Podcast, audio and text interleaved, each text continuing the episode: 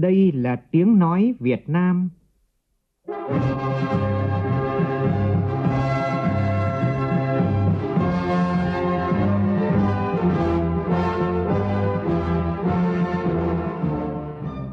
là tiếng nói Việt Nam, phát thanh từ Hà Nội, thủ đô nước Cộng hòa xã hội chủ nghĩa Việt Nam.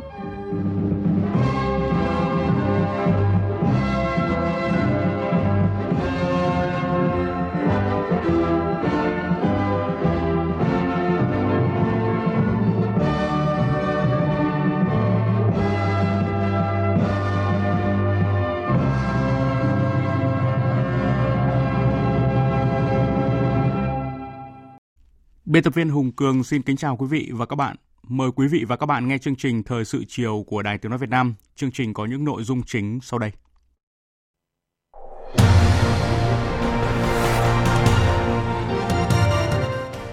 Lễ trao giải báo chí toàn quốc về xây dựng Đảng mang tên Búa liềm vàng lần thứ 5 năm 2020 sẽ diễn ra vào tối nay.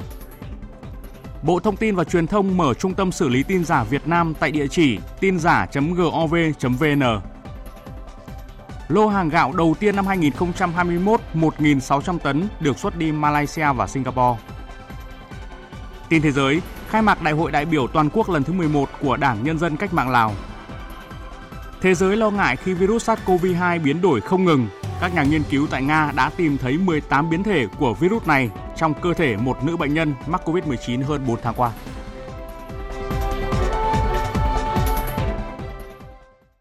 Bây giờ là nội dung chi tiết. Thưa quý vị và các bạn, chiều nay tại trụ sở chính phủ, Thủ tướng Nguyễn Xuân Phúc tiếp đại sứ Singapore bà Catherine Wong. Chào từ biệt kết thúc tốt đẹp nhiệm kỳ công tác tại Việt Nam. Chúc mừng Việt Nam đã thành công trong vai trò Chủ tịch ASEAN năm 2020. Mặc dù phải đối mặt với COVID-19, đại sứ cho rằng những sáng kiến của Việt Nam đã góp phần tạo sự kết nối và hợp tác chặt chẽ trong ASEAN. Tin của phóng viên Vũ Dũng. Chúc mừng đại sứ Catherine Vong hoàn thành tốt nhiệm kỳ tại Việt Nam, góp phần thúc đẩy quan hệ hai nước ngày càng toàn diện và hiệu quả. Thủ tướng đánh giá bà đã có những đóng góp quan trọng thúc đẩy thương mại hai bên trong 4 năm qua. Trân trọng cảm ơn Thủ tướng đã dành thời gian tiếp. Đại sứ Singapore khẳng định bà đã có nhiệm kỳ thành công tốt đẹp, trong đó có dịp hai nước kỷ niệm 45 năm thiết lập quan hệ ngoại giao và 5 năm thiết lập quan hệ đối tác chiến lược. Mặc dù bị ảnh hưởng bởi đại dịch COVID-19, nhưng hợp tác song phương hợp tác song phương vẫn tăng cường cả thương mại và đầu tư. Singapore vươn lên vị trí dẫn đầu về đầu tư tại Việt Nam. Đây được xem là thành tựu quan trọng trong quan hệ giữa hai nước và đặc biệt là niềm tin của các nhà đầu tư Singapore đối với Việt Nam. Đánh giá Việt Nam là thị trường quan trọng của Singapore, đại sứ cho biết các nhà đầu tư Singapore đang tìm thêm cơ hội để đầu tư tại Việt Nam, nhất là trong các lĩnh vực mới như đổi mới sáng tạo, thành phố thông minh, start-up. Trên phương diện hợp tác quốc tế, Việt Nam và Singapore không chỉ là đối tác trong ASEAN mà còn trên cả các diễn đàn quốc tế và khu vực. Đại sứ chúc mừng Việt Nam đã thành công trong vai trò chủ tịch ASEAN 2020, mặc dù phải đối mặt với COVID-19. Những sáng kiến của Việt Nam đã góp phần tạo sự kết nối và hợp tác chặt chẽ trong ASEAN. Đại sứ Singapore cũng bày tỏ ấn tượng vì ngay trong bối cảnh COVID-19, kinh tế thế giới suy giảm, Việt Nam vẫn đạt tăng trưởng dương – Cảm ơn đại sứ Singapore đã đánh giá tốt đẹp về Việt Nam. Thủ tướng Nguyễn Xuân Phúc nhấn mạnh về thành công lớn trong quan hệ thương mại và đầu tư giữa hai nước. Song theo Thủ tướng, mức độ hợp tác này chưa tương xứng với tiềm năng. Thủ tướng mong muốn hai bên cần đẩy mạnh hơn nữa trong hợp tác trên nhiều lĩnh vực. Sự thành công của mô hình V-SHIP là điểm sáng trong quan hệ kinh tế giữa hai nước. Song Việt Nam và Singapore cần có thêm nhiều mô hình hợp tác, góp phần thúc đẩy kinh tế, tạo việc làm cho người lao động và tăng trưởng GDP. Thủ tướng cũng mong muốn có thêm nhiều tập đoàn công nghệ của Singapore tìm hiểu và đầu tư tại thị trường Việt Nam, qua đó duy trì vị trí đứng đầu về đầu tư của Singapore tại Việt Nam. Với nền giáo dục phát triển tốt, Thủ tướng mong muốn sẽ ngày càng có nhiều du học sinh Việt Nam sang học tại Singapore, qua đó giúp nâng cao chất lượng nguồn nhân lực của Việt Nam. Chúc mừng Singapore thành công trong việc kiểm soát dịch COVID-19. Thủ tướng cảm ơn Singapore đã hỗ trợ Việt Nam trong đợt lũ lụt tại miền Trung vừa qua. Nhân dịp năm mới, Thủ tướng Nguyễn Xuân Phúc chúc đại sứ sức khỏe và mong muốn dù trên cương vị nào, bà vẫn tiếp tục đóng góp cho quan hệ đối tác chiến lược Việt Nam-Singapore. Sáng nay tại thành phố Buôn Ma Thuột, tỉnh Đắk Lắk, Hội đồng Dân tộc, Ủy ban Văn hóa, Giáo dục Thanh niên, Thiếu niên và Nhi đồng của Quốc hội tổ chức hội thảo triển khai thực hiện chương trình phát triển kinh tế xã hội, bảo tồn phát huy giá trị truyền thống vùng đồng bào dân tộc thiểu số và miền núi trên địa bàn các tỉnh Tây Nguyên và Duyên Hải miền Trung. Ủy viên Bộ Chính trị, Phó Chủ tịch Thường trực Quốc hội Tòng Thị Phóng chủ trì hội thảo. Tin của phóng viên Hương Lý thường trú tại Tây Nguyên. Các tỉnh Duyên Hải miền Trung và Tây Nguyên hiện có 46 dân tộc thiểu số sinh sống. Các dân tộc sinh sống chủ yếu ở vùng núi cao, vùng biên giới, có trình độ phát triển kinh tế xã hội không đồng đều, đa dạng về ngôn ngữ, văn hóa, phong tục tập quán, tín ngưỡng tôn giáo. Trước yêu cầu của sự phát triển trong tình hình mới, đặt ra nhiều khó khăn, thách thức cho vùng đồng bào dân tộc thiểu số, nhất là vấn đề sinh kế, việc làm, giảm nghèo, bảo vệ môi trường. Đặc biệt là vấn đề bảo vệ không gian văn hóa nhằm bảo tồn phát triển các giá trị văn hóa truyền thống độc đáo của các dân tộc. Phát biểu tại hội thảo, Ủy viên Bộ Chính trị, Phó Chủ tịch Thường trực Quốc hội Tổng Thị Phóng đề nghị các đại biểu tập trung thảo luận, cùng bàn thống nhất giải pháp để thực hiện hiệu quả các nhiệm vụ, xây dựng hệ thống chính trị cơ sở trong sạch vững mạnh, gần dân sát dân, thấu hiểu nhân dân, phát triển kinh tế xã hội, nâng cao đời sống vật chất tinh thần của đồng bào dân tộc thiểu số thông qua việc giải quyết tốt các vấn đề đất đai, việc làm, tăng cường đầu tư hạ tầng nông thôn, phát huy tinh thần tự lực của người dân, Đặc biệt, các tỉnh Tây Nguyên và Duyên Hải miền Trung cần quan tâm hơn nữa tới vấn đề văn hóa. Hội thảo rất cần bàn kỹ về bảo tồn phát huy bản sắc gắn với phát triển bền vững và sau hội thảo này chúng ta sẽ có những chương trình cụ thể để hướng về cơ sở phát huy văn hóa cơ sở. Cho nên cái hướng về cơ sở rất quan trọng và phát động văn hóa cơ sở, phát huy văn hóa cơ sở, phát động đồng bào với lòng tự hào dân tộc của mình, tiếp tục giữ gìn phát huy bản sắc văn hóa độc đáo cùng với phát triển kinh tế xã hội, giữ gìn an ninh cho tốt, ngoài cơm ăn áo mặc, nhà ở, đời sống vật chất, phải có văn hóa, không gian văn hóa Tây Nguyên khác với những nơi khác. Nó gắn liền với an ninh, với cuộc sống ổn định. Cho nên phải giữ gìn an ninh cho tốt. Để chúng ta lập thành tích cao nhất hướng về Đại hội Đảng toàn quốc và dâng lên đại hội tấm lòng son sắt của đồng bào các dân tộc Tây Nguyên và miền Trung đi theo Đảng, theo Bác Hồ và bày tỏ niềm tin tưởng tuyệt đối vào sự lãnh đạo của Đảng, vào con đường đi lên chủ nghĩa xã hội mà Đảng, Bác Hồ và nhân dân ta đã lựa chọn. Chiều nay tại Hà Nội, báo Nhân dân phối hợp với nhà xuất bản Chính trị Quốc gia Sự thật tổ chức lễ giới thiệu sách Tầm nhìn chiến lược và ý chí vươn lên của dân tộc. Ủy viên Bộ Chính trị, Bí thư Trung ương Đảng, trưởng ban tuyên giáo Trung ương Võ Văn Thưởng dự buổi lễ. Cộng tác viên Gia Linh thông tin. Cuốn sách Tầm nhìn chiến lược và ý chí vươn lên của dân tộc tập hợp ba bài viết của Tổng Bí thư Chủ tịch nước Nguyễn Phú Trọng về công tác chuẩn bị tổ chức tiến hành Đại hội Đảng bộ các cấp và Đại hội 13 của Đảng – Cuốn sách cung cấp quan điểm, tư tưởng chỉ đạo và cách nhìn mới, sâu sắc, đầy tâm huyết của người đứng đầu Đảng và Nhà nước, đồng thời chọn lọc một số bài viết, ý kiến của các nhà nghiên cứu khoa học, cán bộ lãnh đạo quản lý của bạn đọc trên cả nước, nhằm phân tích, làm rõ cũng như bày tỏ sự đồng tình, đánh giá cao nội dung và giá trị tư tưởng ba bài viết của Tổng Bí thư Chủ tịch nước – các bài viết của Tổng Bí thư Chủ tịch nước không chỉ có giá trị đối với công tác chuẩn bị và tổ chức đại hội mà còn thể hiện một tầm nhìn chiến lược, một phương pháp tư duy khoa học, biện chứng và lịch sử, một cách nhìn đánh giá mới trước mỗi vấn đề của Đảng của đất nước và cuộc sống hàng ngày trước mỗi giai đoạn phát triển mới. Các bài viết chia sẻ của bạn đọc như góp thêm tiếng nói đồng thuận làm cho thông điệp của Tổng Bí thư Chủ tịch nước lan tỏa rộng hơn, sâu hơn đến với các tổ chức đảng, cán bộ đảng viên và các tầng lớp nhân dân cuốn sách Tầm nhìn chiến lược và ý chí vươn lên của dân tộc là tài liệu quý, không chỉ đối với các cấp ủy tổ chức đảng trong công tác chuẩn bị tổ chức tiến hành đại hội đảng bộ các cấp, đại hội 13 của đảng, mà còn giúp cán bộ đảng viên, nhân dân tìm hiểu sâu hơn về quan điểm tư tưởng chỉ đạo và sự lãnh đạo toàn diện của đảng, cũng như của Tổng bí thư Chủ tịch nước Nguyễn Phú Trọng. Qua đó, vận dụng trong công tác của mình, nhất là trong công tác xây dựng chỉnh đốn đảng hiện nay. Thưa quý vị và các bạn, lễ công bố và trao giải báo chí toàn quốc về xây dựng Đảng mang tên Búa liềm vàng lần thứ 5 năm 2020 sẽ được tổ chức vào tối nay tại Hà Nội. Năm nay ban tổ chức đã nhận được hơn 1.700 tác phẩm. Nét mới của giải năm nay là đa số các tác phẩm dự giải mang chủ đề về xây, khác với các năm trước thiên về mảng chủ đề chống. Nhiều tác phẩm tập trung xây dựng đội ngũ cán bộ có đức, có tài, ngang tầm nhiệm vụ. Đáng chú ý, qua năm mùa giải, năm nay, Lần đầu tiên Ban chỉ đạo giải Búa Liềm Vàng đã giới thiệu, lựa chọn với quyết định trao giải đặc biệt cho nhóm tác giả xuất sắc nhất. Ghi nhận của phóng viên Lại Hoa trước lễ trao giải. Để có những tuyến thông tin đậm nét, phong phú, đa dạng về xây dựng Đảng, nhiều phóng viên, biên tập viên, cơ quan thông tấn, báo chí đã thâm nhập sâu vào thực tiễn các vùng, lĩnh vực, phản ánh thực tế những mặt hạn chế kịp thời chấn chỉnh về các mặt đời sống xã hội, đặc biệt là công tác xây dựng Đảng. Từ những khó khăn của người dân khi không có thu nhập từ cây cao su sau hơn 10 năm được đưa vào trồng tại tỉnh Sơn La, nhóm phóng viên Xuân Thọ và Thu Thủy, Đài Tiếng Nói Việt Nam đã đi sâu, tìm hiểu, thực hiện tác phẩm Cao su Sơn La khi nghị quyết khác xa thực tế. Tác giả Xuân Thọ cho biết, năm 2008, thực hiện các nghị quyết của tỉnh Sơn La, cấp ủy chính quyền các cấp tập trung phát triển cây cao su với kỳ vọng không chỉ giúp dân xóa đói, giảm nghèo mà có thể làm giàu.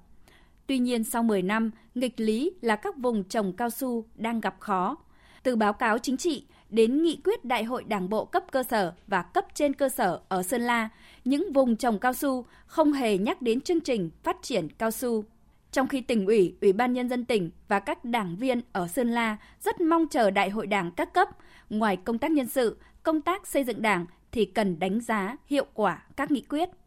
Sau khi tác phẩm được phát sóng trên Đài Tiếng Nói Việt Nam, đến nay tỉnh Sơn La đã có đề án để tháo gỡ cho người dân. Đến nay cũng rất là mừng tỉnh ủy Sơn La à, cũng giao cho ủy ban tỉnh có những cái đề án để mà sao tháo gỡ cái cho người dân trồng cao su. À, với những cái diện tích đất mà không phù hợp để trồng cao su thì à, tỉnh sẽ thu lại để trả lại cho bà con và những cái diện tích ừ, đang trồng chưa cho thu mủ thì à, cũng đã có những cái giải pháp là trồng những cây di tán cái cao su cho nó phù hợp và hỗ trợ bà con để chăn nuôi để làm sao mà đảm bảo thu nhập cho bà con trồng cao su. Chủ đề về xây dựng tổ chức bộ máy của hệ thống chính trị tinh gọn, hoạt động hiệu lực hiệu quả, xây dựng đội ngũ cán bộ vừa có đức vừa có tài, ngang tầm với yêu cầu nhiệm vụ trong tình hình mới là nội dung được nhiều tác phẩm tham dự giải Búa Liềm Vàng năm nay tập trung phản ánh. Loạt năm bài tìm người tài của tiến sĩ Nguyễn Văn Minh, trưởng ban xây dựng Đảng báo điện tử Đảng Cộng sản Việt Nam đã làm rõ quan niệm, nhận diện người tài, những yếu tố ảnh hưởng đến việc lựa chọn người tài. Đặc biệt khi đất nước đang đứng trước cơ đồ vận hội mới, nhất là đại hội 13 của Đảng đang đến gần, đòi hỏi Đảng phải sáng suốt lựa chọn cho được đội ngũ cán bộ vừa có đức vừa có tài. Tác giả Nguyễn Văn Minh cho rằng lựa chọn nhân tài cho đất nước. Lịch sử phong kiến Việt Nam thì đã có rồi. Thế nhưng để lựa chọn được một cái người tài có tâm, có tầm, tức là như bác nói là vừa có đức và vừa có tài, vẫn còn nhiều chăn trở. Khi cái tác phẩm này được đăng thì người ta quan tâm, người ta chú ý và đặc biệt là những người lãnh đạo có những cái phương pháp và giải pháp tốt nhất để lựa chọn được những thiên tài cho đất nước. Qua năm mùa giải báo chí toàn quốc về xây dựng đảng Búa Liềm Vàng, năm nay tác phẩm Việt Nam thời đại Hồ Chí Minh, biên niên sử truyền hình của nhóm tác giả hãng phim tài liệu điện ảnh Báo Nhân dân là tác phẩm được Hội đồng Trung khảo giới thiệu với Ban chỉ đạo giải Búa Liềm Vàng quyết định trao giải đặc biệt. Phim gồm 90 tập, phản ánh một cách hệ thống đầy đủ xuyên suốt về quá trình phát triển từ khi cách mạng tháng 8 thành công dưới sự lãnh đạo của Đảng Cộng sản Việt Nam ra đời nước Việt Nam Dân Chủ Cộng Hòa, mở ra thời đại Hồ Chí Minh cho đến nay. Tác giả Lê Anh cho biết. Nội dung của ờ, các cái tập phim ấy, làm rõ ý nghĩa lịch sử của sự kiện thành lập Đảng 3 tháng 2 năm 1930 và truyền thống cách mạng vẻ vang của Đảng ta trong suốt 90 năm qua. Mỗi tập phim cũng khẳng định vai trò, công lao to lớn, tấm gương đạo đức sáng ngời của Chủ tịch ờ, Hồ Chí Minh. Chúng tôi cũng muốn là qua những tập phim ấy, thì cũng giáo dục cái truyền thống yêu nước, lòng tự hào dân tộc, ờ, đồng thời phản bác các âm mưu thủ đoạn của các thế lực thù địch, phản động, xuyên tạc sự thật về lịch sử cách mạng, xuyên tạc về Đảng, về nhà nước. Nét mới của giải búa liềm vàng năm nay là đa số tác phẩm quán triệt phương châm lấy tích cực đẩy lùi tiêu cực, lấy cái đẹp dẹp cái xấu. Dòng chủ lưu của các bài dự giải mang chủ đề về xây, khác với những năm trước thiên về mảng chủ đề chống. Nhiều tác phẩm viết về chủ đề học tập làm theo tư tưởng, đạo đức, phong cách Hồ Chí Minh, biểu dương người tốt, việc tốt, giới thiệu những mô hình mới, cách làm sáng tạo, hiệu quả, có sức hấp dẫn bạn đọc và khán thính giả, có sức lan tỏa. Các tác phẩm tham dự giải đã cho thấy dấu ấn về sự lao động không mệt mỏi của các phóng viên, biên tập viên là kết quả của một quá trình lao động sáng tạo, đầy khó khăn, vất vả, thậm chí phải đối mặt với nhiều hiểm nguy. Ông Ngô Minh Tuấn, tổng biên tập tạp chí Xây dựng Đảng, cơ quan thường trực Giải báo chí toàn quốc về xây dựng Đảng, Giải Búa Liềm Vàng lần thứ 5 năm 2020 khẳng định. Năm 2020 thì có nhiều cái đề tài phong phú hấp dẫn, cho nên là cái ờ, số lượng tác phẩm tham dự giải Búa Liềm Vàng ấy cũng tăng lên. Nội dung tác phẩm năm nay phản ánh tương đối toàn diện ờ, một bức tranh tổng thể về tình hình chính trị, kinh tế, văn hóa xã hội, đối ngoại, an ninh quốc phòng. Giải Búa Liềm Vàng lần thứ 5 năm 2020 như là một luồng chính khí giúp cho các phóng viên, biên tập viên, các cơ quan báo chí thêm những cái nhiệt huyết tuyên truyền tạo sự thành công của đại hội đảng bộ các cấp tiến tới đại hội lần thứ 13 của Đảng. Qua 5 lần tổ chức giải báo chí toàn quốc về xây dựng Đảng mang tên Búa Liềm Vàng đã tạo hiệu ứng lan tỏa, khơi nguồn sức sống cho mảng báo chí viết về công tác xây dựng Đảng, tiếp thêm động lực cho những người làm báo trong hành trình thâm nhập thực tế cuộc sống, phản ánh thực trạng, đồng thời hiến kế về công tác xây dựng Đảng. Thưa quý vị, càng gần đến Đại hội đại biểu toàn quốc lần thứ 13 của Đảng, các thế lực thù địch dường như càng hăng hái đăng tải thông tin chống phá, dù với nhiều thủ đoạn không mới nhưng vẫn lại thu hút được sự quan tâm của xã hội. Đó chính là đăng tin giả, tin sai sự thật trên các mạng xã hội. Hàng loạt nhóm kín trên các mạng xã hội đã xuất hiện mà khi muốn trở thành thành viên, người sử dụng chỉ cần nhấn nút tham gia một cách dễ dàng. Mặc dù số liệu thống kê của Bộ Thông tin Truyền thông cho thấy là trong năm 2020, số lượng tin giả, tin sai sự thật đã được xử lý giảm tới 80% so với năm 2019, nhưng vẫn xuất hiện từng đợt thông tin giả mạo gắn liền với các sự kiện quan trọng của đất nước. Và trước thực tế này, Bộ Thông tin và Truyền thông đã công bố khai trương Trung tâm xử lý tin giả Việt Nam tại địa chỉ tin giả.gov.vn. Phản ánh của phóng viên Mai Hạnh. Mạng xã hội đang tiếp tục xuất hiện nhiều hình ảnh, bài viết bịa đặt về việc Việt Nam công bố các kết quả phòng chống dịch bệnh COVID-19 không đúng sự thật hoặc khi các phương án bảo đảm an ninh an toàn cho Đại hội đại biểu toàn quốc lần thứ 13 của Đảng được thực hiện thì những trang mạng xã hội phản động như Việt Tân, Chân trời mới Media đã cố tình xuyên tạc đó là 6.000 tinh binh diễn tập chống dân một cách quy mô. Điều nguy hiểm hơn cả là khi quá nhiều thông tin nhiễu loạn cùng với thông tin đúng sự thật được đăng tải trên mạng xã hội thì không chỉ người sử dụng mạng xã hội mà ngay cả các cơ quan báo chí cũng có thể bị nhầm lẫn giữa tin thật, tin giả như nhận định của ông Phan Tâm, Thứ trưởng Bộ Thông tin và Truyền thông. Báo chí cũng có nguy cơ là bị mạng xã hội ảnh hưởng và đôi khi còn bị dẫn dắt bởi các cái tin tức giả mạo, thiếu kiểm chứng, thậm chí có mục đích à, xuyên tạc, à, lừa đảo, tác động xấu đến à, xã hội Việc xác minh các nguồn tin cũng như là xác định các cái trào lưu trên à, không gian mạng thì rất là khó khăn, thậm chí là bất khả thi nếu không có các công cụ thích hợp. Bên cạnh những cái biện pháp mà Bộ Thông tin và Truyền thông cùng với các ban, bộ ngành trung ương và địa phương triển khai trong những năm qua như là việc à, chủ động tích cực phát hiện và xử lý các cái đối tượng phát tán tin giả, yêu cầu mạng xã hội cam kết thực hiện các giải pháp chống tin giả trên nền tảng của mình cũng như là nâng cao nhận thức của người sử dụng à, mạng xã hội, internet thì việc thành lập một trung tâm tiếp nhận và xử lý tin giả cũng hết sức là cần thiết. Sau hàng loạt giải pháp xử lý tin giả, tin xấu độc như Thứ trưởng Phan Tâm vừa nêu, thì trong năm 2020, số lượng tin giả, tin xấu độc đã giảm được khoảng 80% so với năm 2019. Tuy nhiên, để không gian mạng không bị các thế lực phản động thù địch và tội phạm mạng sử dụng để tiến hành các hoạt động xâm phạm an ninh quốc gia và trật tự an toàn xã hội, thì giờ đây còn cần sự chung tay của cộng đồng sử dụng Internet. Đó cũng chính là một trong những mục tiêu mà Trung tâm xử lý tin giả Việt Nam đã xây dựng trên website tin giả.gov.vn có thể tiếp nhận phản ánh tin giả trực tuyến qua việc gửi phản ánh trên trang web này hoặc gọi điện thoại tới đầu số 1800 8108. Ông Lưu Đình Phúc, Cục trưởng Cục Phát thanh Truyền hình và Thông tin Điện tử, Bộ Thông tin và Truyền thông nêu rõ. Cổng thông tin công bố tin giả có tên miền tin giả.gov.vn và hotline 1800 8108 đón nhận một sứ mệnh lớn lao là lan tỏa sự thật. Thời gian tới, chúng tôi sẽ hoàn thiện quy trình xử lý công việc đảm bảo các điều kiện cần thiết để thực hiện tốt nhất sứ mệnh lớn lao đó. Do vậy, chúng tôi rất cần sự quan tâm của các cấp lãnh đạo, sự phối hợp chặt chẽ, thống nhất, đồng bộ của các cơ quan chức năng ở trung ương và địa phương, các cơ quan thông tấn, báo chí để thẩm định thông tin, công bố tin giả, lan tỏa sự thật, góp phần ngăn chặn đẩy lùi tin xấu độc, xây dựng môi trường mạng trong sạch, bình yên cho mọi người.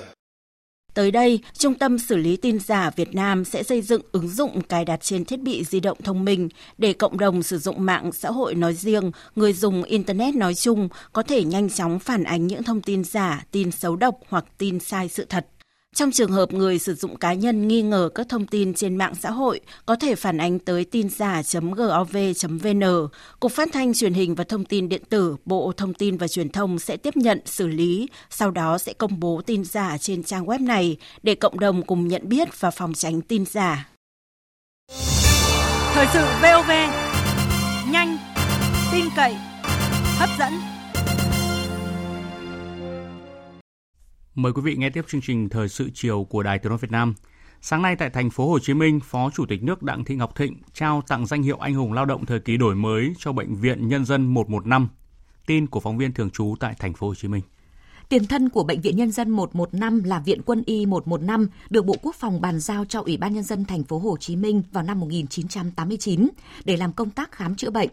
Sau 30 năm xây dựng và phát triển, bệnh viện đã trở thành bệnh viện đa khoa hạng 1, tuyến cuối trung ương về chuyên môn, khoa học kỹ thuật với 1.600 giường nội trú, mỗi ngày cấp cứu cho hơn 350 người bệnh, khám và điều trị cho hơn 6.000 người bệnh ngoại trú mỗi ngày.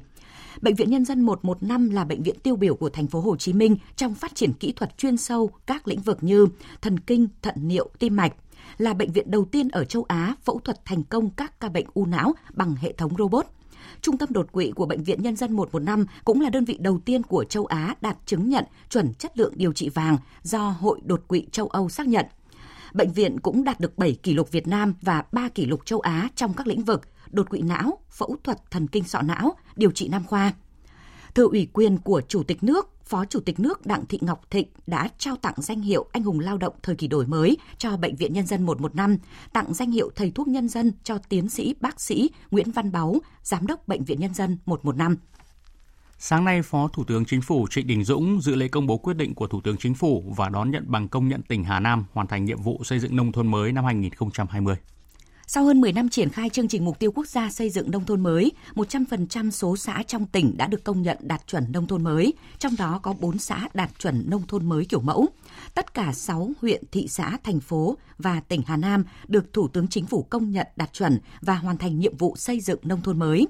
Tại buổi lễ, Phó Thủ tướng gợi mở, Hà Nam có thể tập trung phát triển một số ngành dịch vụ như du lịch, thương mại, vận tải, logistics, y tế, giáo dục và đào tạo, khoa học và công nghệ, văn hóa thể thao, trên cơ sở phát huy tối đa tiềm năng lợi thế của tỉnh. Bên cạnh đó, tỉnh cần ra soát, cập nhật, bổ sung, lập mới các quy hoạch, tập trung huy động nguồn lực để tiếp tục đẩy mạnh đầu tư phát triển hệ thống kết cấu hạ tầng đồng bộ với một số công trình hiện đại. Tỉnh Hà Nam cũng cần tập trung cải cách hành chính, đặc biệt là thủ tục hành chính. Hôm nay, công ty cổ phần nông nghiệp công nghệ cao Trung An Bộ Nông nghiệp và Phát triển nông thôn phối hợp với Ủy ban nhân dân thành phố Cần Thơ tổ chức lễ xuất khẩu lô gạo đầu tiên năm 2021 của Việt Nam đi Malaysia và Singapore với 1.600 tấn. Đây là hai thị trường thuộc nhóm 10 nước có kim ngạch lớn nhất trong tổng xuất khẩu gạo của Việt Nam. Phản ánh của phóng viên Phạm Hải. Tại lễ xuất khẩu, ông Phạm Thái Bình, Tổng Giám đốc Công ty Cổ phần Nông nghiệp Công nghệ cao Trung An cho biết, công ty đã tiên phong trong nghiên cứu đầu tư nguồn lực đổi mới công nghệ trang thiết bị hiện đại, đảm bảo truy xuất nguồn gốc, đảm bảo an toàn thực phẩm, sản phẩm hữu cơ phát triển các sản phẩm chế biến sâu, đáp ứng quy định của thị trường, khẳng định chất lượng, tạo vị thế vững chắc trên trường quốc tế. Năm qua, số lượng gạo xuất khẩu không tăng, nhưng giá trị tăng cao nhất trong nhiều năm. Đây là sự nỗ lực vượt bậc của ngành hàng lúa gạo Việt Nam. Ông Phạm Thái Bình thông tin, Đợt này, công ty xuất khẩu sang thị trường Malaysia với 1.150 tấn gạo và Singapore 450 tấn với giá bán gạo thơm Jasmine 680 đô la Mỹ trên một tấn và gạo thơm lài có giá 740 đô la Mỹ trên một tấn. Năm 2021, ngay đầu năm, một số các doanh nghiệp ở trong cái hiệp hội lương thực Việt Nam của chúng tôi đã ký rất nhiều những cái hợp đồng. Ví dụ như là đi thị trường châu Âu hiện nay đi rất nhiều rồi là một số các cái thị trường ở các cái hiệp định cho phép của chúng ta lãnh đạo hiệp hội lương thực Việt Nam cũng đã tập trung bàn sâu rất nhiều về cái vấn đề cho các doanh nghiệp để nâng cao cái chất lượng hạt gạo Việt Nam để đáp ứng cho tất cả những cái hiệp định thương mại tự do. Ông Nguyễn Trung Kiên, Phó Chủ tịch kiêm Tổng thư ký Hiệp hội Lương thực Việt Nam VFA nhận định nhu cầu của thế giới trong năm nay sẽ cao hơn so với nguồn cung. Điều này dự báo ngành lúa gạo Việt Nam sẽ tiếp tục gặt hái được nhiều thành công. Trong thời gian tới, Hiệp hội Lương thực Việt Nam tiếp tục chú trọng đến phát triển những thị trường gạo chất lượng cao và khó tính như châu Âu, Úc, Mỹ, Canada. Năm 2020, xuất khẩu gạo của Việt Nam đạt 6,15 triệu tấn với giá trị ước đạt trên 3 tỷ đô la Mỹ, tăng hơn 9% về giá trị mặc dù khối lượng gạo xuất khẩu giảm khoảng 3,5% so với cùng kỳ năm 2019. Sở Công Thương Thành phố Hồ Chí Minh sáng nay đã công bố các sản phẩm công nghiệp và công nghiệp hỗ trợ tiêu biểu của năm 2020 thuộc thành phố. Tin của phóng viên Lệ Hằng thường trú tại Thành phố Hồ Chí Minh. 92 sản phẩm của 56 doanh nghiệp được trao giấy chứng nhận của Ủy ban dân thành phố Hồ Chí Minh công nhận là sản phẩm công nghiệp và công nghiệp hỗ trợ tiêu biểu năm 2020. Trong đó có các sản phẩm nổi bật như khu mẫu chính xác, kỹ thuật cao của công ty trách nhiệm hữu hạn Lập Phúc, phụ kiện ngành cơ điện lạnh của công ty cổ phần sản xuất công nghiệp và thương mại Viết Việt, khuôn mẫu chính xác cho ngành nhựa và dập kim loại của công ty trách nhiệm hữu hạn cơ khí Duy Khanh. Năm qua mặc dù kinh tế khó khăn nhưng bốn ngành công nghiệp trọng yếu của thành phố Hồ Chí Minh vẫn tăng trưởng dương, trong đó ngành điện tử tăng gần 19%, hóa nhựa cao su tăng 47%. Hiện nay công nghiệp hỗ trợ của thành phố có tỷ lệ nội địa hóa đạt 40%. Thành phố đang có nhiều chính sách phát triển công nghiệp hỗ trợ như kết nối doanh nghiệp tham gia chuỗi cung ứng cho các doanh nghiệp FDI. Thành phố Hồ Chí Minh cũng vừa hỗ trợ 8 dự án công nghiệp hỗ trợ với vốn kích cầu hơn 700 tỷ đồng. Ông Nguyễn Văn Trí, giám đốc công ty trách nhiệm hữu hạn Lập Phúc, đơn vị có sản phẩm được công nhận sản phẩm công nghiệp hỗ trợ tiêu biểu lần này cho biết. Cái sự công nhận này, cái động viên rất là to lớn tinh thần cho doanh nghiệp cũng đó là cái sự ghi nhận của thành phố và sở công thương về những cái đóng góp trong cái ngành công nghiệp hỗ trợ của công ty Lập Phúc. Tất cả những chính sách để hỗ trợ doanh nghiệp phát triển thì thành phố đã ban hành rất là nhiều. Lập Phúc cũng như các doanh nghiệp khác mong muốn là tất cả các cái thủ tục liên quan doanh nghiệp nên à, rút ngắn thêm thời gian thực hiện để doanh nghiệp có thể tiếp cận nhanh những cái chính sách của thành phố hơn. Giá thịt lợn tại một số địa phương đã bắt đầu tăng trở lại Tại các chợ trên địa bàn thành phố Đà Nẵng, giá tăng khoảng 15%. Phóng viên Tuyết Lê tại miền Trung phản ánh. Chị Phạm Thị Hiền, tiểu thương chợ Nguyễn Tri Phương, quận Hải Châu, thành phố Đà Nẵng cho biết, những ngày này giá thịt tăng liên tục, mỗi ngày một giá, khiến tiểu thương gặp nhiều khó khăn. Thì hiện nay thịt heo thịt bò ở lại là một rất là cao, bán mà chờ thì ế, người mua thì không có, giá thịt heo thịt bò tăng lên, bán cả ngày mà nhiều lúc mà còn lại thì cũng có lời. Trước tình hình heo tăng giá, tiểu thương các chợ buộc phải nâng giá hơn so với trước. Điều này đồng nghĩa người tiêu dùng cũng khó khăn hơn. Bà Nguyễn Thị Nhung ở quận Thanh Khê, thành phố Đà Nẵng cho biết. Đi chợ thì giá thịt heo, thịt bò thì giá nó lên cao so với mọi bữa thì nên hạn chế đi chợ hơn. Tại vì kinh tế cũng khó khăn, càng Tết giá cả này lên mạnh. Dịch tả lợn châu Phi diễn biến phức tạp trong thời gian qua, làm người chăn nuôi thua lỗ, không giảm tái đàn, khiến nguồn cung khan hiếm. Hiện, nguồn thịt heo cung ứng cho thị trường Đà Nẵng chủ yếu được nhập từ các tỉnh miền Trung. Ban quản lý các chợ phối hợp với cơ quan chức năng tăng cường kiểm tra kiểm soát, không để xảy ra trường hợp găm hàng đầu cơ tăng giá. Ông Đoàn Ngọc Minh, trưởng phòng quản lý thương mại, Sở Công Thương thành phố Đà Nẵng cho biết. Tại thị trường thành phố Đà Nẵng, lượng hàng cung cấp cho người tiêu dùng là không thiếu, nhưng giá có cái sự tăng lên do cái giá heo hơi toàn quốc có tăng. Do thời tiết bất lợi, cái việc chăn nuôi tái đàn vẫn cũng còn gặp nhiều khó khăn, cho nên cái giá nó tăng. Công tác kiểm tra kiểm soát của ngành chức năng là tăng cường công tác kiểm soát cái đầu vào của thực phẩm mà cung cấp cho người tiêu dùng. Cái công tác niêm yết giá tại các cái điểm bán cho người tiêu dùng tiếp cận với cái giá tốt nhất. Trong buổi kiểm tra công tác lấy nước độ ải vụ đông xuân tại tỉnh Nam Định ngày hôm nay, Thứ trưởng Bộ Nông nghiệp và Phát triển Nông thôn Nguyễn Hoàng Hiệp nhấn mạnh việc lấy nước đổ ải phải hiệu quả và tiết kiệm. Những địa phương nào đủ điều kiện lấy nước phải tích trữ nước vào hệ thống kênh mương, ao hồ, chuẩn bị phục vụ sản xuất theo đúng lịch thời vụ. Phóng viên Minh Long phản ánh. Phụ trách gần 47.000 ha diện tích gieo cấy lúa của 8 huyện thành phố của hai tỉnh Nam Định và Hà Nam, tạo nguồn cấp nước phục vụ chăn nuôi, gia súc, gia cầm, nuôi trồng thủy sản. Ông Trần Xuân Bách, Phó giám đốc công ty trách nhiệm hữu hạn một thành viên Khai thác công trình thủy lợi Bắc Nam Hà cho biết chỉ sau gần 2 ngày, các hồ thủy điện xả nước đã có khoảng 60% diện tích đủ nước đổ ải. Theo ông Trần Đức Việt, Phó Giám đốc Sở Nông nghiệp và Phát triển nông thôn tỉnh Nam Định, trước thời điểm lấy nước đợt 1, toàn bộ hệ thống kênh mương trong tỉnh được đảm bảo thông thoáng từ công trình đầu mối đến ruộng. Từ 0 giờ ngày 12 tháng 1, ngay khi nguồn nước từ các hồ thủy điện xả về hạ du, Nam Định đã yêu cầu các công ty khai thác công trình thủy lợi tập trung nhập nước vào kênh mương để thao chua rửa mặn và giữ nước trong đồng ngâm ủ đất. Đến nay, mặc dù mới chỉ là ngày thứ hai lấy nước, nhưng Nam Định đã đạt sấp xỉ 10% diện tích có nước trên tổng số 75.880 ha gieo cấy. Tỉnh Định đã tập trung cấy là từ 16 cho đến 20 tháng 2 với tình hình lấy nước đợt 1 cũng như là tình hình thủy triều và mực nước thủy văn trên sông hiện nay, việc lấy nước ở Nam Định sẽ đảm bảo. Tuy nhiên, tỉnh Nam Định là vẫn có 10.200 ha là diện tích là rất khó khăn lấy nước thuộc 11 xã phía Nam của huyện Hưng và 4.000 ha thuộc 5 xã phía Nam của huyện Giao Thủy. Với cái thủy triều xâm nhập mặn như hiện nay mà không có việc xả nước từ các hồ chứa thì 10.200 ha sẽ không lấy đủ nước để đảm bảo sản xuất. Đề nghị Bộ Nông nghiệp Phát triển nông thôn cũng như tập đoàn điện lực là quan tâm xả nước theo đúng lịch mà Bộ đã ra thông báo.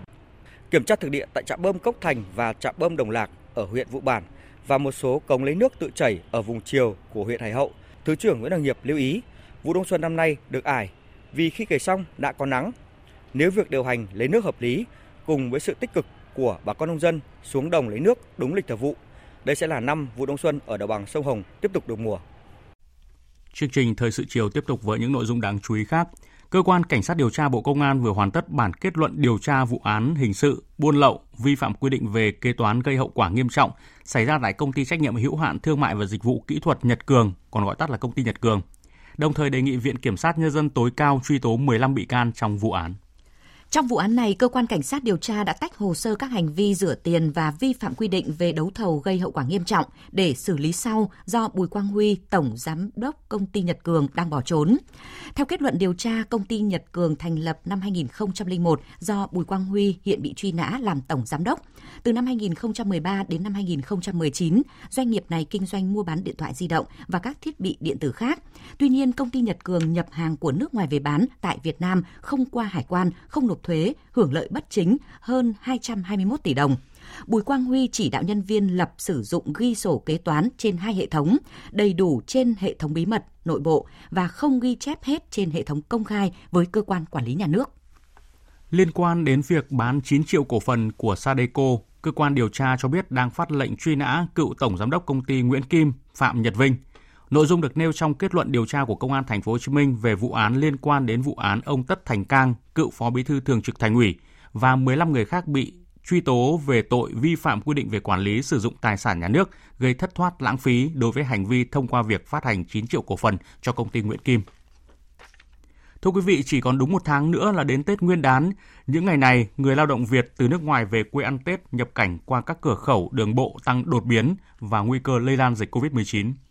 Tại Quảng Ninh, Thường trực tỉnh ủy vừa họp để chỉ đạo triển khai các giải pháp phòng chống dịch. Trong đó, Thường trực tỉnh ủy yêu cầu chậm nhất đến ngày 15 tháng 1 này, ba địa phương là Mong Cái, Hải Hà, Bình Liêu hoàn thành 100% hộ dân ký cam kết phát hiện tố giác người nhập cảnh trái phép. Tuyệt đối không chứa chấp người nhập cảnh trái phép. Gia đình nào chứa chấp người nhập cảnh trái phép sẽ bị xử lý nghiêm. Phóng viên Đài Tiếng Nói Việt Nam thường trú khu vực Đông Bắc thông tin các địa phương củng cố lại các cơ sở cách ly nhằm chủ động ứng phó với các tình huống khi số lượng người cách ly tăng cao. Cùng với đó, các lực lượng biên phòng, công an tiếp tục siết chặt quản lý biên giới ở mức cao hơn, xử lý nghiêm các trường hợp nhập cảnh trái phép và tổ chức nhập cảnh trái phép hoặc cho người nhập cảnh trái phép lưu trú. Đại úy Nguyễn Việt Hà, đội trưởng đội vận động quần chúng đồn biên phòng cửa khẩu Hoành Mô, Bộ đội biên phòng tỉnh Quảng Ninh cho biết. Đoàn chúng tôi tổ chức là phối hợp với lại thôn bản, chính quyền địa phương sẽ cung cấp những cái thông tin từ những cái ờ, người thường trực của cái ban phòng chống ờ, xuất nhập cảnh trái phép để cho cung cấp cho bà con nắm được khi mà phát hiện những cái trường hợp vi phạm để bà con kịp thời báo cáo cho lãnh đạo chính quyền địa phương các đồng chí bộ đội biên phòng cũng như là thường trực của huyện ủy huyện Bình Liêu để kịp thời ờ, xử lý để tránh tình trạng là xuất nhập cảnh trái phép vào Việt Nam dẫn đến cái, cái tình trạng lây lan Covid nó kéo dài và mở rộng. Ông Bùi Xuân Triều, người dân sống tại thôn Nà Sa, xã Hoành Mô, huyện Bình Liêu, tỉnh Quảng Ninh cam kết sẽ khẩn trương thông báo nếu phát hiện trường hợp nhập cảnh trái phép trên địa bàn. Tôi được cán bộ biên phòng cũng như là chính quyền địa phương đã xuống tuyên truyền với các hộ gia đình cho người dân. Bản thân tôi cũng ờ, tiếp thu linh hội những ý kiến đấy để làm, làm sao mà cùng với bà con tuyên truyền cho người thân, gia đình là chống dịch Covid trên ờ, địa bàn biên giới. Đặc biệt không tiếp tay đưa người sang ờ, nhập cảnh trái phép tại khu vực biên giới qua các cái tờ rơi chúng tôi đấy cũng đã tiếp nhận các cái đường dây nóng như vậy là có nếu mà có trường hợp xảy ra thì cũng thông tin ngay lại chính quyền địa phương cũng như cán bộ biên phòng qua các cái số điện thoại mà chúng tôi đã tiếp nhận được. Hiện nay, toàn bộ số người Quảng Ninh ở nước ngoài đã có danh sách, chính quyền các địa phương cần chủ động thông báo đến các tổ dân phố để thực hiện nghiêm túc việc khai báo, cách ly nếu trở về nước. Những ngày qua do ảnh hưởng của rét đậm rét hại, nhiều bệnh viện ở Hà Nội đã ghi nhận sự gia tăng từ 15 đến 30% các trường hợp đột quỵ phải nhập viện. Đáng chú ý là trong đợt lạnh này, có nhiều bệnh nhân bị chảy máu não ồ ạt không thể cứu chữa. Trong đó có nhiều người tuổi đời còn rất trẻ. Ghi nhận của phóng viên Văn Hải tại trung tâm đột quỵ lớn nhất cả nước ở bệnh viện Bạch Mai, Hà Nội. Mới 39 tuổi, nhưng một nam giới ở Hưng Yên đã bị đột quỵ, nhập bệnh viện Bạch Mai trong tình trạng hôn mê sâu, chảy máu não ồ ạt, huyết áp rất cao, lên tới 230 trên 130. Dù đã được các bác sĩ cấp cứu hồi sức tích cực, nhưng do sốt huyết não nặng, nhập viện muộn nên bệnh nhân đã không qua khỏi. Tiến sĩ Đào Việt Phương, Trung tâm đột quỵ Bệnh viện Bạch Mai cho biết. Trời rét này thì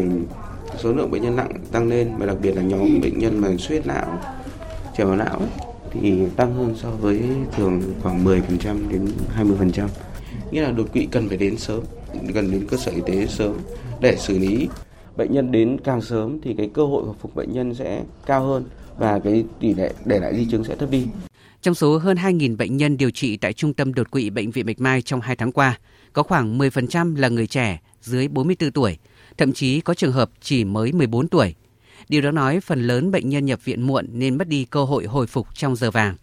Lý do là người trẻ thường chủ quan, bỏ qua các dấu hiệu của đột quỵ. Những người này thường có các bất thường về mạch máu não hoặc có tiền sử nghiện thuốc lá, sử dụng nhiều thực phẩm chế biến sẵn, rối loạn chuyển hóa mỡ máu, béo phì, ít vận động thể lực, làm việc căng thẳng và lạm dụng rượu bia. Đây là những yếu tố làm tăng nguy cơ sơ vữa thành mạch dẫn đến đột quỵ. Tại trung tâm đột quỵ bệnh viện Bạch Mai, những ngày này cũng tiếp nhận rất nhiều người cao tuổi bị đột quỵ. Bà Bùi Thị Hương, con gái của cụ Đỗ Thị Tèo, gần 90 tuổi ở Thanh Trì, Hà Nội cho hay. Bà có huyết áp cao, trở lại thì bà hơi bị đau chân, nhưng hôm qua thì thấy tự hiện tượng nó tê chân, đột quỵ. Chưa lần nào đi viện, lần này đầu tiên đi viện. Các bác sĩ khuyến cáo khi có các dấu hiệu đột quỵ cần lập tức gọi xe cứu thương 115, theo dõi các triệu chứng và hỏi chuyện người bệnh trong khi chờ xe cứu thương đến. Cần khuyến khích người bệnh nằm xuống nghiêng về phía bên trái với tư thế đầu cao giúp tăng cường lưu lượng máu lên não. Tuy nhiên, khi người bệnh bị ngã thì đừng cố di chuyển họ nếu những người xung quanh không biết cách. Bên cạnh đó, không được tự ý cho bệnh nhân uống thuốc và không được cho bệnh nhân ăn hoặc uống bất cứ thứ gì. Tiếp theo chương trình sẽ là một số thông tin về thời tiết. Trung tâm Dự báo Khí tượng Thủy văn Quốc gia cho biết, từ hôm nay, nhiệt độ cao nhất tại Bắc và Bắc Trung Bộ tăng lên, ngày có nắng hanh khiến cho thời tiết bớt giá rét hơn. Cụ thể, từ hôm nay đến ngày 15 tháng 1, miền Bắc ít mưa, trưa chiều hừng nắng, trời rét, vùng núi vẫn có nơi rét đậm, rét hại. Khu vực Hà Nội ngày và đêm hôm nay có mây, ngày nắng, đêm không mưa, sáng và đêm trời lạnh với nhiệt độ thấp nhất phổ biến trong khoảng từ 10 đến 13 độ. Do ảnh hưởng của không khí lạnh nên ngày hôm nay Bắc Bộ và các tỉnh từ Thanh Hóa đến Thừa Thiên Huế trời rét đậm, nhiệt độ thấp nhất khoảng 7 độ, riêng vùng núi cao có khả năng xảy ra băng giá và sương muối. Tuy nhiên ở Bắc Bộ đến trưa trời hừng nắng, nhiệt độ ban ngày lên đến 20 độ C, rất cách biệt so với ban đêm. Các tỉnh từ Hà Tĩnh đến Thừa Thiên Huế, nhiệt độ từ 9 đến 12 độ và thấp nhất xảy ra vào đêm và sáng sớm. Tương tự các tỉnh từ Đà Nẵng đến Quảng Ngãi, Tây Nguyên, Nam Trung Bộ và Nam Bộ trời lạnh vào đêm và sáng sớm. Thủ đô Hà Nội hôm nay không mưa, trời rét đậm và có nắng ấm, nhiệt độ cao nhất trong ngày từ 18 đến 20 độ. Chuyển sang phần tin thế giới. Sáng nay tại thủ đô Viên Chăn của Lào diễn ra lễ khai mạc trọng thể Đại hội đại biểu toàn quốc lần thứ 11 của Đảng Nhân dân Cách mạng Lào. Tham dự đại hội có Tổng Bí thư Chủ tịch nước Cộng hòa Dân chủ Nhân dân Lào Bunyang Volachit, Thủ tướng Thông Luân Sisulit, Chủ tịch Quốc hội Pani Yathotu, các vị nguyên lãnh đạo Đảng, Nhà nước Lào cùng 768 đại biểu đại diện cho gần 350.000 đảng viên trong cả nước và hơn 147 khách mời. Phóng viên Vân Thiêng, Đặng Thùy, thường trú tại Lào phản ánh. Với chủ đề nâng cao năng lực lãnh đạo của Đảng, tăng cường khối đại đoàn kết toàn dân, đảm bảo ổn định chính trị, vững chắc, triển khai đường lối đổi mới đi vào chiều sâu, tạo chuyển biến mạnh mẽ trong phát triển kinh tế xã hội theo hướng chất lượng, nâng cao chất lượng đời sống nhân dân, tiếp tục đưa đất nước thoát khỏi tình trạng kém phát triển, đi lên mục tiêu xã hội chủ nghĩa. Trong 3 ngày, từ hôm nay đến hết ngày 15 tháng 1, đại hội sẽ tập trung thảo luận và thông qua báo cáo chính trị, đánh giá kết quả tổ chức thực hiện nghị quyết Đại hội đại biểu toàn quốc lần thứ 10, cũng như sự chỉ đạo lãnh đạo tổ chức thực hiện kế hoạch phát triển kinh tế xã hội 5 năm lần thứ 8 2016-2020. thông qua kế hoạch phát triển kinh tế xã hội 5 năm lần thứ 9 2021-2025 đưa đất nước Lào thoát khỏi tình trạng khó khăn, vượt dậy nền kinh tế phát triển hướng tới mục tiêu chất lượng, trọng tâm, xanh và bền vững. Trong diễn văn khai mạc đại hội, Tổng Bí thư Chủ tịch nước Lào Bunyang Volachit đã khái quát một số thành tựu cơ bản của đất nước dưới sự lãnh đạo của Đảng Nhân dân Cách mạng Lào suốt 5 năm qua. Năm năm qua, dưới sự lãnh đạo của Đảng Nhân dân Cách mạng Lào, đất nước đã có những sự phát triển không ngừng và giành nhiều thắng lợi to lớn, bảo đảm cho đất nước duy trì được ổn định về chính trị, an ninh trật tự được bảo đảm, chế độ dân chủ nhân dân và các thành quả của sự nghiệp cách mạng luôn được bảo vệ một cách vững chắc, đời sống của nhân dân các dân tộc tiếp tục được cải thiện và không ngừng được nâng cao vấn đề xóa đói giảm nghèo được giải quyết theo các mục tiêu và nghị quyết đại hội đề ra. Tình hình an ninh quốc phòng trong cả nước luôn luôn được duy trì ổn định và được tổ chức thực hiện một cách tích cực. Lực lượng vũ trang tiếp tục được củng cố, xây dựng trở thành một sức mạnh vững chắc cho mặt trận chính trị tư tưởng.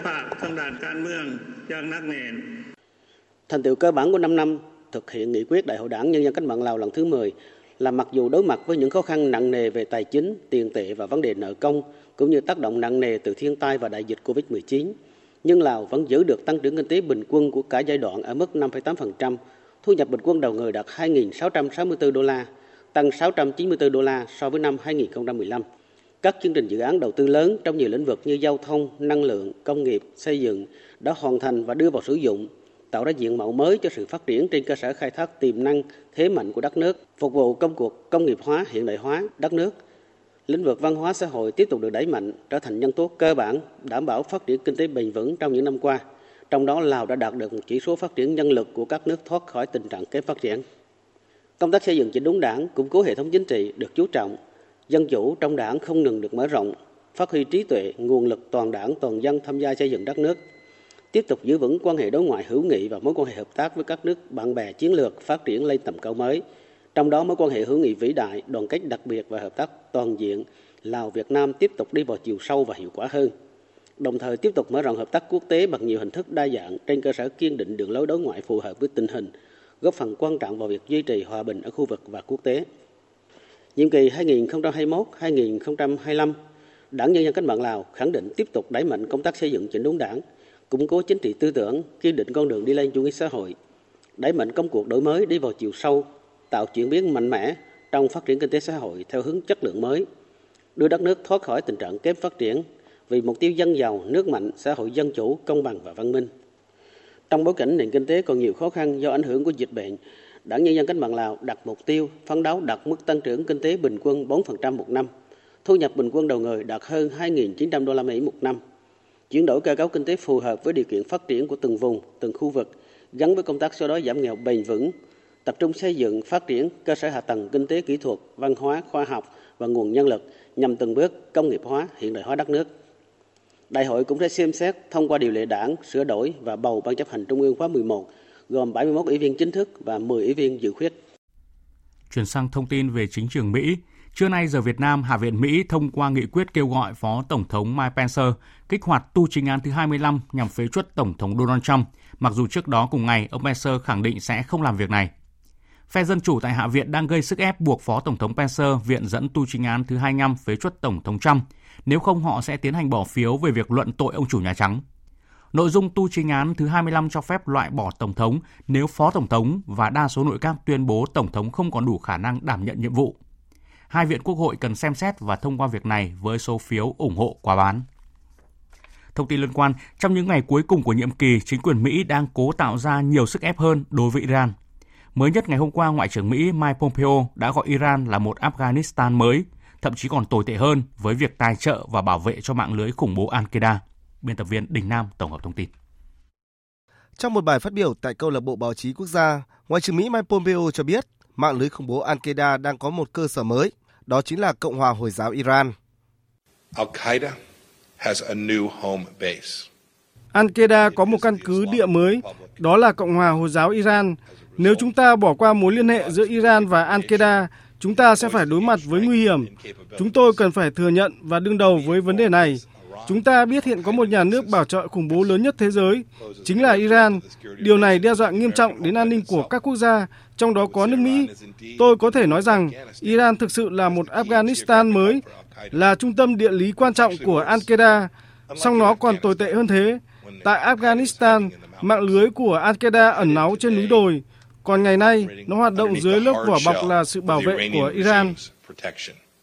Ông Pompeo cũng công bố các biện pháp trừng phạt đối với một số cá nhân và treo thưởng 7 triệu đô la Mỹ cho người cung cấp thông tin về một thành viên Al-Qaeda mà ông cho là đang ở Iran, được xác định có tên là Mohammed Abbatay hoặc Abdullah Ar-Rahman al-Maghrabi.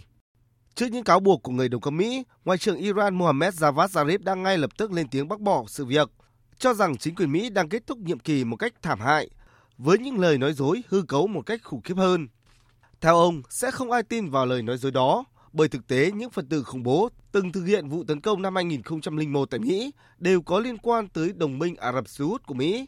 và không hề có nguồn gốc từ Iran. Bộ Ngoại giao Iran thì khẳng định trong nhiều năm qua, các lực lượng có liên kết với Iran đã đạt được nhiều thành tích trong cuộc chiến chống lại mạng lưới khủng bố Al-Qaeda và tổ chức nhà nước Hồi giáo IS tự xưng.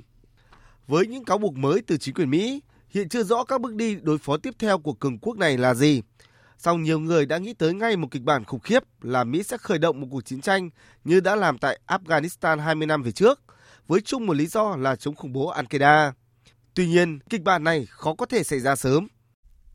Bộ Ngoại giao Hàn Quốc ngày hôm nay cho biết giới chức nước này và Iran sẽ tiếp tục tiến hành các cuộc đàm phán để tàu chở dầu của Hàn Quốc bị Iran bắt giữ sớm được trả tự do, cũng như là giải quyết vấn đề tài sản bị phong tỏa của Tehran. Trong thông cáo báo chí, Bộ Ngoại giao Hàn Quốc nêu rõ, qua tham vấn với các quan chức hàng đầu của Tehran, Hàn Quốc và Iran sẽ thảo luận để đưa ra các giải pháp nhanh chóng mang tính xây dựng cho các vấn đề đang tồn tại dựa trên tình hữu nghị lâu đời giữa hai nước. Sau khi ban bố tình trạng khẩn cấp ở thủ đô Tokyo và ba tỉnh lân cận hôm 7 tháng 1, tình hình dịch bệnh COVID-19 tại Nhật Bản vẫn đang có những diễn biến căng thẳng khiến các chuyên gia y tế nước này yêu cầu các biện pháp mạnh mẽ hơn nữa từ chính phủ. Tin của phóng viên Hoàng Nguyễn thường trú tại Nhật Bản. Ông Ozaki Haruo, Chủ tịch Hiệp hội nhận định không thể so sánh tình trạng dịch bệnh hiện nay với làn sóng dịch bệnh đầu tiên hồi tháng 4. Đồng thời, ông cũng kêu gọi chính phủ cần có các biện pháp và thông điệp mạnh mẽ hơn Chúng tôi muốn chính phủ đưa ra một thông điệp mới, đi kèm với các biện pháp mạnh mẽ hơn, chẳng hạn như đóng cửa cả ngày các cơ sở kinh doanh, hạn chế tối đa việc đi ra ngoài nếu không thực sự cần thiết. Và dù sao thời gian thực hiện cũng chỉ có một tháng, nên chúng ta hãy cố gắng hết sức. Trong số 4.000 giường bệnh cho bệnh nhân COVID-19 của thành phố thì đã có hơn 80% đang được sử dụng. Thành phố đang tiến rất gần với nguy cơ khủng hoảng về y tế. Trong một diễn biến liên quan, sau Tokyo và ba tỉnh lân cận, dự kiến chiều tối nay, chính phủ Nhật Bản sẽ tuyên bố mở rộng tình trạng khẩn cấp thêm 7 tỉnh là Osaka, Hyogo, Kyoto, Aichi, Gifu, Fukuoka và Tochigi. Các quan chức chính phủ Nhật Bản cũng được cho là dự định sẽ tạm dừng cấp phép nhập cảnh đối với những người đi lại vì mục đích công việc đến từ 11 quốc gia và vùng lãnh thổ, trong đó có Việt Nam. Điều này đồng nghĩa Nhật Bản sẽ không cấp phép nhập cảnh cho tất cả người nước ngoài. Một thông tin đáng lo ngại liên quan đến dịch COVID-19 đó là các nhà nghiên cứu tại Nga đã tìm thấy 18 biến thể của virus SARS-CoV-2 trong cơ thể của một nữ bệnh nhân mắc COVID-19 hơn 4 tháng qua. Điều này cho thấy một cuộc chiến với SARS-CoV-2 sẽ còn kéo dài. Biên tập viên Anh Tuấn tổng hợp thông tin. Trong một nghiên cứu vừa công bố, các nhà khoa học Nga cho biết đã ghi nhận một bản phân tích gen của virus SARS-CoV-2 từ một bệnh nhân có bệnh lý nền ung thư hạch mắc COVID-19 bộ gen chứng kiến sự gia tăng độc lập của 18 biến thể mới trong hơn 4 tháng mắc bệnh. Chuyên gia Nga lưu ý, những biến thể COVID-19 được tìm thấy trong cơ thể người phụ nữ này có những điểm giống với biến thể phát hiện ở Anh. Ông Alexander Ginsburg, người đứng đầu trung tâm Gamaleya, nơi phát triển vaccine ngừa COVID-19 Sputnik V lưu ý, khả năng cao là Nga đã có chủng virus SARS-CoV-2 riêng tại nước mình. Trước đó, hôm 10 tháng 1, Bộ Y tế Lao động và Phúc lợi Nhật Bản thông báo nước này phát hiện một biến thể mới của virus SARS-CoV-2 có cấu trúc khác với chủng đã phát hiện tại Anh và Nam Phi. Việc liên tục phát hiện những biến thể mới của virus SARS-CoV-2 không khỏi khiến quốc tế lo ngại khi chương trình tiêm chủng vaccine ngừa COVID-19 tiến hành tại hàng loạt quốc gia. Trong một tuyên bố mới đây, Bộ trưởng Y tế Anh Matt Hancock bày tỏ đặc biệt quan ngại vaccine phòng COVID-19 có thể không ngăn ngừa hiệu quả biến thể của virus SARS-CoV-2. Um, Tôi hy vọng trong tương lai gần, chúng ta sẽ có chương trình tiêm chủng kép cả cúm và COVID vì chúng ta đã thấy những biến thể mới. Cho đến nay, vẫn chưa có bằng chứng cho thấy bất kỳ biến thể virus SARS-CoV-2 mới nào có liên quan đến vaccine. nhưng chúng ta sẽ phải cập nhật các loại vaccine nhắm vào các biến thể virus SARS-CoV-2 mới. Chính vì vậy, một nhà khoa học Pháp cho rằng cần phải cảnh giác trước diễn biến phức tạp của dịch bệnh trong những ngày tới. Hiện virus SARS-CoV-2 đã làm hơn 92 triệu người nhiễm bệnh COVID trên toàn thế giới và cướp đi sinh mạng của gần 2 triệu người. Các nhà khoa học của Tổ chức Y tế Thế giới cảnh báo, bất chấp các chiến dịch tiêm chủng đại trà, diện bao phủ của vaccine vẫn chưa đủ rộng để tạo khả năng miễn dịch cộng đồng trong năm nay. Tiếp theo chương trình như thường lệ là trang tin thể thao.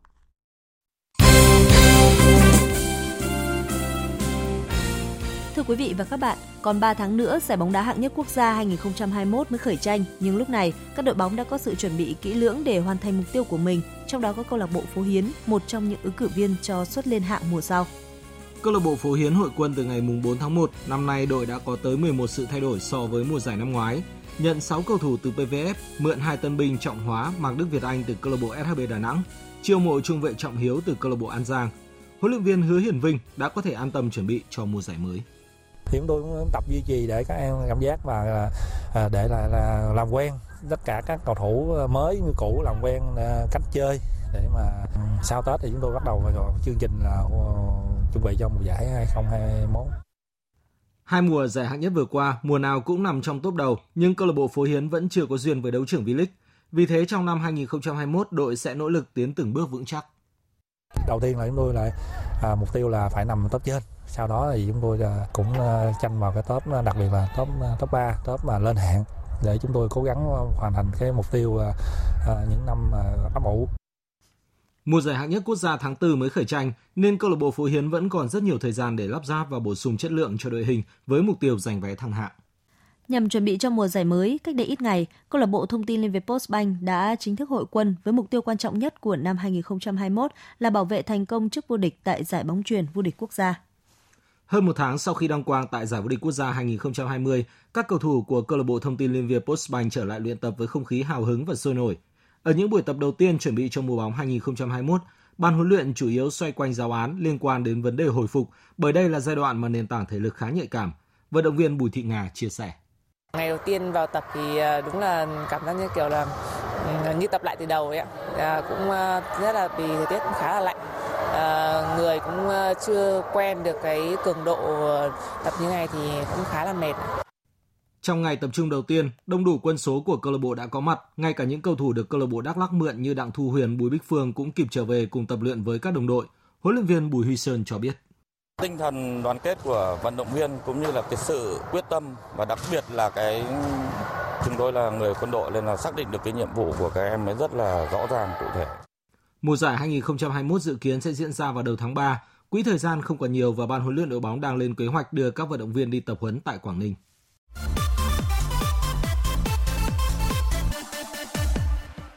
Dạng sáng mai diễn ra hai trận đấu của giải bóng đá ngoại hạng Anh. Tottenham và Fulham sẽ đá bù vòng 16, còn Manchester City và Brighton gặp nhau ở vòng 18. Một Fulham yếu ớt trong thời điểm này phải đối mặt với Tottenham đang đạt phong độ cao. Đội bóng của huấn luyện viên Jose Mourinho vừa vùi dập Marin tới 5-0 ở vòng 3 Cúp FA. Đó là trận đấu mà chiến lược gia người Bồ Đào Nha đã không sử dụng những quân bài tốt nhất như Harry Kane, Son Heung-min và cũng chỉ tung Gareth Bale vào sân ở phút 64. Trong khi Tottenham đã giành 8 chiến thắng tại Premier League thì 8 lại là con số thất bại của Fulham. Nếu thắng trận này, Tottenham sẽ có cơ hội vươn vào top 3 trên bảng xếp hạng. Dù vậy, huấn luyện viên Jose Mourinho vẫn khá cẩn trọng khi đánh giá. In this moment it's difficult to play against them, to defend the way they do with five in the back and Thật khó để đấu với họ vào thời điểm này. Họ thường có tới 5 người nơi hàng phòng ngự. Không dễ để ghi bàn vào lưới của họ. Họ có thể phản công tốt. Họ đã thay đổi đôi chút về triết lý chơi bóng của mình. Các cầu thủ của họ cũng thích nghi tốt với sự thay đổi đó và đã giành được một số kết quả tốt. Sẽ là một trận đấu khó khăn.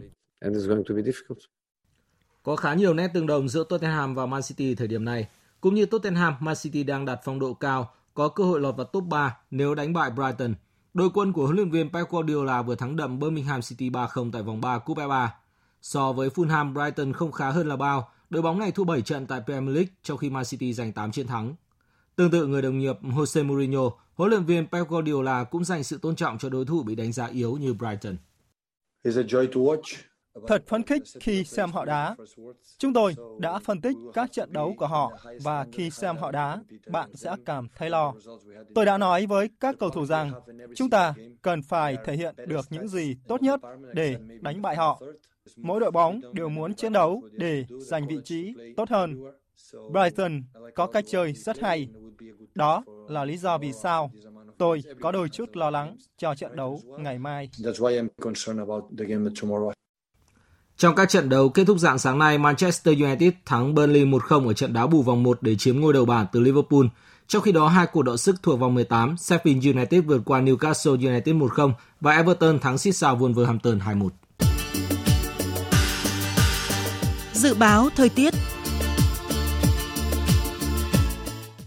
Bắc Bộ và khu vực Hà Nội và Thanh Hóa ít mây đêm không mưa, sáng sớm có nơi có sương mù, ngày nắng, gió đông bắc cấp 2 cấp 3, trời rét đậm, vùng núi có nơi rét hại, vùng núi cao có khả năng xảy ra băng giá và sương muối, nhiệt độ từ 7 đến 22 độ. Các tỉnh từ Nghệ An đến Thừa Thiên Huế, phía Bắc có mây, đêm không mưa, sáng sớm có nơi có sương mù, ngày nắng, phía Nam nhiều mây, có mưa vài nơi, trưa chiều giảm mây trời nắng, gió Bắc đến Tây Bắc cấp 2, cấp 3, trời rét, nhiệt độ từ 9 đến 22 độ. Các tỉnh ven biển từ Đà Nẵng đến Bình Thuận, phía Bắc nhiều mây có mưa vài nơi, trưa chiều giảm mây trời nắng, phía Nam có mây, đêm không mưa, ngày nắng, gió Đông Bắc cấp 2, cấp 3, phía Bắc trời rét, phía Nam đêm và sáng trời lạnh, nhiệt độ từ 14 đến 27 độ. Tây Nguyên và Nam Bộ có mây, đêm không mưa, ngày nắng, gió Đông Bắc cấp 2, cấp 3, đêm và sáng trời lạnh, miền Đông trời rét, nhiệt độ từ 17 đến 31 độ.